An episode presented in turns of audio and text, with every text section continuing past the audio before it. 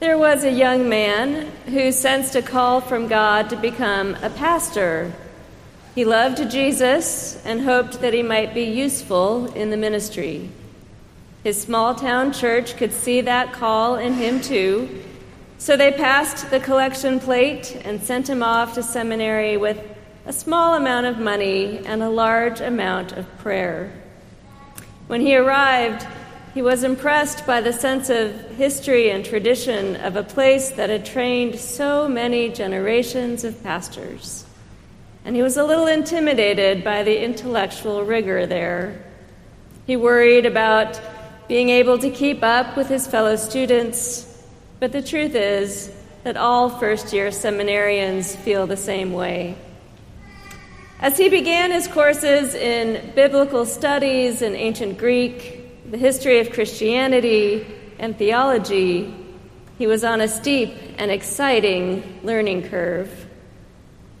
In the spring of that year, the senior pastor of his home church invited him back for Easter, and to the students' surprise, he was invited to preach. I can show them what I've been studying, he thought, and make them proud of me.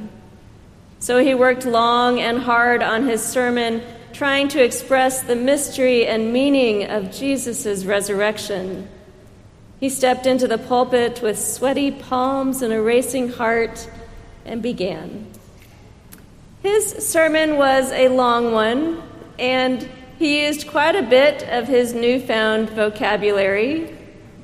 He talked about reading the gospel account with a historical critical hermeneutic. He described the implications of the substitutionary atonement of Jesus on the cross, and he finished by explaining the resurrection as realized eschatology. People smiled politely and occasionally nodded their heads as he preached. I'm sure they were thinking, bless his heart. In the receiving line after the service, everyone was very kind. They were happy to have him home, and they thanked him for the message. The last person to greet him was the matriarch of the congregation. While she herself was not seminary trained, let's just say she had several decades of wisdom over the young preacher. She hugged him and said, Son, you are well on your way to becoming a wonderful pastor. We can all see that in you. And preaching your first Easter sermon, that is a big accomplishment. But I do have one piece of advice for you. Please remember that we are not giraffes. You have to put the spiritual food where we can reach it. Now, I thought of that young man as I pondered the Easter story for today. Now, if that guy, armed with over 2,000 years of theological reflection and some very big words, had a hard time conveying the meaning of resurrection to his church, imagine how much harder it must have been for God on the first Easter. Think of it this way How does the creator of the universe, the maker of heaven and earth, the Alpha and the Omega, the Lord God Almighty, convey the truth of Easter to mere mortals. In Matthew's telling, God decided to send an angel to deliver the message. And I have to say, this was a risky maneuver. When angels show up elsewhere in the Bible, they are usually enormous, fiery, terrifying beings who come with booming voices and a lot of smoke and earthquakes. Now, the angel in Matthew's gospel was not any different. As he descended from heaven, there was a great earthquake. His face was like lightning, and his clothes dazzling white. He rolled away the stone that had sealed Jesus' tomb, offering the first glimpse of resurrection. And then, in what has to be an unusual move for a heavenly messenger, he sat down on the stone. I imagine this was an attempt to appear more approachable or at least a little less terrifying. I picture him crossing his legs and folding his fiery hands in his lap, trying to pull off a slightly lower key vibe, reining in his heavenly splendor just enough to have a conversation with the women.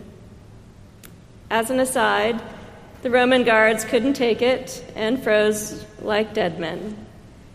To be fair, though, I'm quite sure their night guard contract only covered potential grave robbers and neglected to include any clauses about fending off heavenly messengers. But the women somehow managed to keep it together and listen to the angel. The angel made the first proclamation of Easter with these words Do not be afraid. I know that you are looking for Jesus who was crucified. He is not here, for he has been raised. God's first Easter sermon, delivered via angel, was pretty great. In just two sentences, the angel announced something astonishingly new that one who was dead is alive again. Some traditions call Easter Sunday the eighth day of creation, marking a new reality which now includes the resurrection of the dead and the triumph of God over death itself. Earthquakes and fiery heavenly messengers seem entirely appropriate to convey that astonishing new reality on Easter morning. But a supernatural, universe altering divine act announced by a fiery heavenly messenger, well, that's good news, but resurrection on that cosmic level can feel a little too abstract and impersonal for us to know what to do with it. So, God's first Easter sermon did not at first put the spiritual food where you and I can reach it, at least not at first. So God, keenly aware that we are not giraffes, kept going on Easter morning. The angel told the women to hurry and go tell the other disciples that the risen Jesus would meet them in Galilee. So they turned and they started running.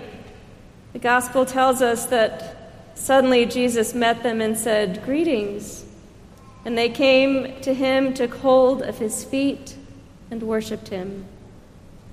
As they held on to the one they loved and thought they had lost, the universe altering, cosmic shifting good news became close and concrete and personal. They reached out and embraced resurrection. They reached out for their loved one and took hold of him. After the bleakest weekend of crucifixion and loss, Easter morning brought unimaginable and touchable joy. This concrete joy made its way quickly to the other disciples, and do you know who had a really good first Easter sermon? The disciple Peter, as told in the book of Acts. Well, okay, like any first year seminarian, it started out a little heady with the words, I truly understand that God shows no partiality. But what he meant there is that God pours out grace on all people, including you and me. From there, Peter preached pretty well. They put him to death by hanging him on a tree, but God raised him on the third day. Everyone who believes in him receives forgiveness of sins through his name. We quickly start to see why Easter is not only some spectacular cosmic event, but it's also good news for us. Not only has Jesus been raised from the dead, in which God stripped death of its power, Easter comes with a chance bestowed on all of us comes with a grace bestowed on all of us and the forgiveness of our sins. Easter is God's sermon that nothing can separate us from God, not any of our sins, not even death. The empty tomb on Easter morning is a sign of a cosmic universe altering event, but God's spiritual food has also been placed where we can reach it. Easter is personal to each one of us, a joyful promise that we are forever beloved by a God who refuses to let anything separate us ever again. A final word about giraffes. Lest anyone come away from church today worried that they got left out. I trust that God's grace extends to them as well, and that God figured out a way to communicate good news in a giraffe friendly way.